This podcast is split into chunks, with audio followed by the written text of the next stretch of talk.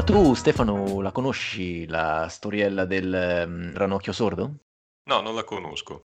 In sostanza, diciamo che c'è questa gara nello stagno eh, in cui un gruppo di rane competono tra loro per scalare una torre. Ci sono tutti gli altri animali che assistono alla competizione. Ad un certo punto, dopo che molte rane si sono arrese eh, per cercare di scalare questa torre, un ranocchio appunto non demorde e cerca eh, apparentemente invano di arrivare alla cima di questa torre. Ovviamente tutto il pubblico eh, inizia a, in un certo senso, a dargli addosso, a dire che non, non ce la farà, che è impossibile scalare la torre, ma lui sembrano appunto non sentire il, il fischio de, del pubblico e continua imperterrito a cercare di scalare questa torre, eh, fino al momento in cui ci riesce effettivamente dopo molto tempo. E alla fine della competizione tutti si accingono ad, ad andare incontro per complimentarsi con lui e per capire come egli abbia fatto e si scopre che il ranocchio era sordo, non aveva sentito i fischi e il, i pareri del pubblico. Questa storiella appunto che potrebbe essere tranquillamente una delle fiabe della nostra infanzia ci insegna che a volte essere sordi, tra virgolette, verso il giudizio del prossimo può essere appunto un, eh, un beneficio, può giovare per arrivare all'obiettivo che ci siamo prefissati. Ma è quello hai descritto il pubblico, mi è venuta in mente un po' la scena di internet, tutti i social praticamente dell'era moderna. Spesso lo attribuiamo un po' all'italianità, agli italiani sempre lamentoni, però io non sono così sicuro che sia un'esclusiva nostra, penso che sia qualcosa un po' diffuso perlomeno in Occidente. Penso soprattutto ai social, da quelli più seri dove dove però c'è un controllo molto rigido come Reddit che è molto presidiato nelle sue board più serie. Una gara del genere col pubblico che fischia somiglia un po' a Twitter dove puoi scrivere qualsiasi cosa e ti becchi gli insulti di chiunque perché qualsiasi cosa metti trovi quello che la pensa non diversamente ma all'opposto. Assolutamente, sono d'accordo con te. Oggi i social eh, sono dei canali di comunicazione che da una parte vogliono essere portavoci di libertà di parola, mentre dall'altra però in qualche modo devono comunque limitare l'odio che si scatena inevitabilmente nel social stesso, appunto. Oggi più che mai il giudizio è presente in ogni luogo, in ogni realtà.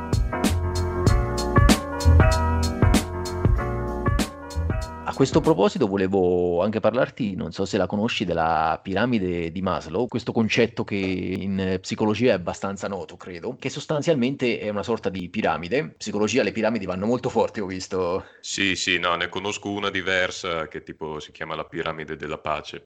La piramide di Maslow sostanzialmente eh, ci mostra le priorità dei bisogni eh, umani, ci sono quelli primari, secondari, terziari, ovviamente al, tra quelli primari troviamo il bisogno di cibo, di affetto, di un tetto sopra la testa e così via. E eh, tanto per cambiare la paura del giudizio, o meglio il bisogno di appartenenza, che si collega a doppia mandata con la paura del giudizio, è al terzo posto. Questo sostanzialmente ci dice che questo giudizio, perché l'essere umano ha così tanto paura del giudizio? Beh, sostanzialmente perché è era funzionale all'evoluzione umana essere giudicati dal gruppo poteva significare essere esclusi e questo era segno di debolezza perché si era più eh, indifesi e suscettibili agli attacchi, diciamo, di potenziali predatori. Ecco. Ho verificato che la piramide di Maslow è del 1943, quindi eh, sarebbe ah, anche interessante capire ai giorni nostri, visto tutto quello che è cambiato, compresi, come abbiamo parlato prima, i social, chissà come si potrebbe trasformare sì, sarebbe, sarebbe interessante. Comunque, eh, diciamo, ecco, nel 43 mm, non è così vecchia, ma è un po' datata, diciamo, quindi una rinfrescata sarebbe opportuno dargliela anche in, in relazione appunto al, al, digitale, insomma, e a tutta l'innovazione di cui siamo protagonisti. Ma avevo la percezione che il senso di appartenenza sia ancora più importante per certi versi, soprattutto per chi frequenta i social, perché è inevitabile appartenere a un gruppo piuttosto che a un altro, unirsi, seguire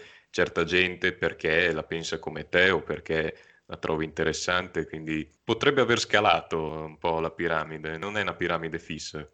Eh, ancora una volta appunto la paura del giudizio torna presente. Senza contare perché il giudizio è immediato, perché una volta magari sì. era immediato, claro. però per aspetto fisico vedevi, eh, non so, nell'America degli anni 40 50 i neri, primo impatto e la gente si faceva un'idea e oggi per certi versi è ancora così, penso un po' di meno, anche se il problema del razzismo non è assolutamente risolto, però basta un tweet o, un post su Instagram per segnarti, c'è gente che ti segna proprio la prima sì, cosa sì, che sì. vede di te e, e c'è un'idea ed è difficile far cambiare idea alle persone.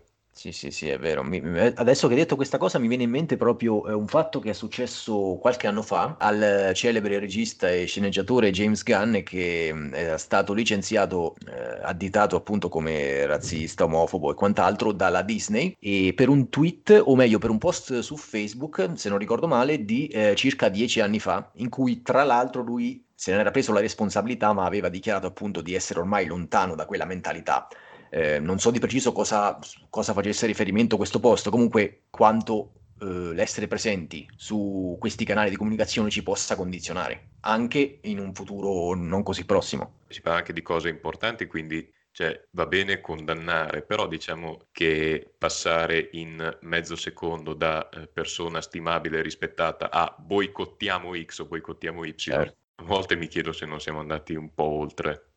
Ma eh, sì, questa, questa domanda è giusto, è giusto porsela perché, mh, come si dice, non c'è più un limite al peggio, può veramente succedere di tutto e succede di tutto. Ogni giorno, sentiamo mh, migliaia di, appunto, di scandali, di mh, incitamenti al razzismo, all'odio, a, e chi più ne ha più ne metta, quindi eh, sostanzialmente ecco, i social eh, da questo punto di vista, se mi permetti, eh, sono un po' una sorta di cloaca se eh, senza offendere appunto queste aziende che comunque hanno un ruolo molto importante nelle, nelle, nella no, nostra chi più chi meno, chi più chi meno, sì. Rischi di creare delle community veramente tossiche.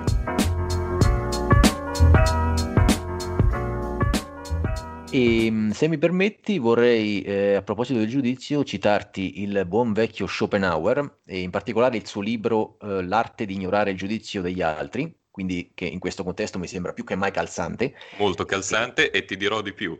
Eh, appena hai nominato Schopenhauer, io ho dato un giudizio immediato su, sulla tua conversazione, ho pensato a, alle teenager di Tumblr, dove Schopenhauer imperava. Tumblr, eh, Tumblr. diciamo, quanti ricordi? Alla cultura emo che adesso è un po' tramontata, che però diciamo che Schopenhauer era, era tra i pilastri di questo movimento. Sì. Chiusa parentesi, prego parentesi interessante, quindi secondo me, però cioè, il, il, commento ci stava.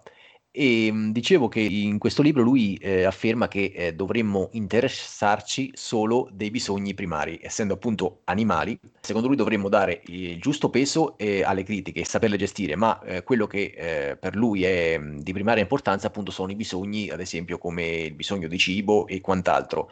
Eh, però se mi permetti, questo concetto per me oggi è un po' superato, dato che i bisogni primari, perlomeno in noi, in, da noi in Occidente, sono più che mai soddisfatti ed è per questo che eh, andiamo a um, cercare di soddisfare quelli che vengono dopo nella, nella piramide. Alcuni concetti sono un po' datati e ehm, vanno un po' riadattati ai nostri giorni. E, um, Ecco, il buon vecchio Schopenhauer, eh, come dicevo, ha bisogno di una svecchiata e mm, eh, quattro consigli che mi sento di, di, di, proporre. Quindi mm, quello che possiamo portarci a casa da, mm, da questa puntata è eh, il primo, eh, accettare che il fatto che tutti criticano. Eh, ovviamente eh, non, non, c'è modo appunto di fermare il, la mente quando assegna delle etichette ai vari eventi, alle varie persone, ai vari accadimenti, perché questo è, è inevitabile. Beh, chiunque, chiunque viva un po' la società del giorno d'oggi, se non lo impara, se non lo sa, eh, lo impara come dicono gli americani, learn it the hard way, quindi vai ma... su qualsiasi social e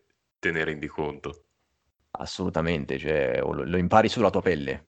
Il, il secondo eh, consiglio che mi sento di dare è quello di conoscere il proprio valore, cioè che cosa vuol dire sapere sostanzialmente chi si è, chi, mh, mm, chi si è, quali sono proprie, eh, i propri punti di forza e i propri punti di debolezza, in modo eh, in futuro da non giudicare per primi noi stessi. Secondo me uno dei giudizi più grandi che, che diamo è quello verso noi stessi. Secondo me non c'è cosa più, più negativa, più distruttiva del, del, giudizio verso noi stessi. Sì, in questo senso ci sono tante correnti al giorno d'oggi di meditazione eh, che stanno prendendo piede, eh, tante teorie soprattutto, cioè, penso al campo eh, della psicologia che è più ampio che mai, quindi penso che si tratti di trovare la propria strada in questa giungla di cose che, che propongono soluzioni, alcune serie, alcune meno. Tutto il campo, diciamo, no, del, anche del training autogeno, tutte certo. que, quelle materie lì, insomma, che mh, la PNL, insomma, chi, chi, più ne ha più ne metta. Comunque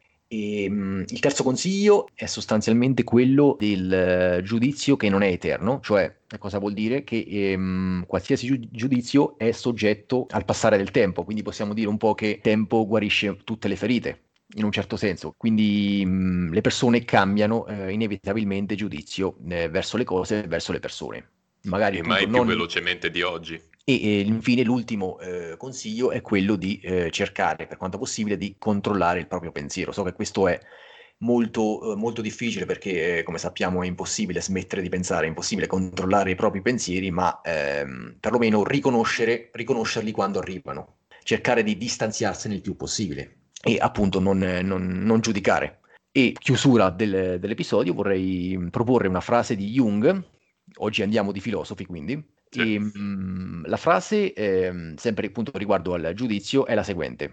Pensare è difficile, per questo quasi tutti giudicano. Se rifletti, se pensi, non hai tempo per giudicare. Eh, dovrebbero ascoltarsela molti che appena uscita una notizia leggono il titolo e poi commentano se una persona si fermasse a riflettere prima di leggere solo il titolo, magari leggesse anche tutto il resto, forse, forse non, non, scriverebbero certe cose. No, che eh, se mi permetti è un po' il modo di Jung di dirci prima di parlare accendi il cervello.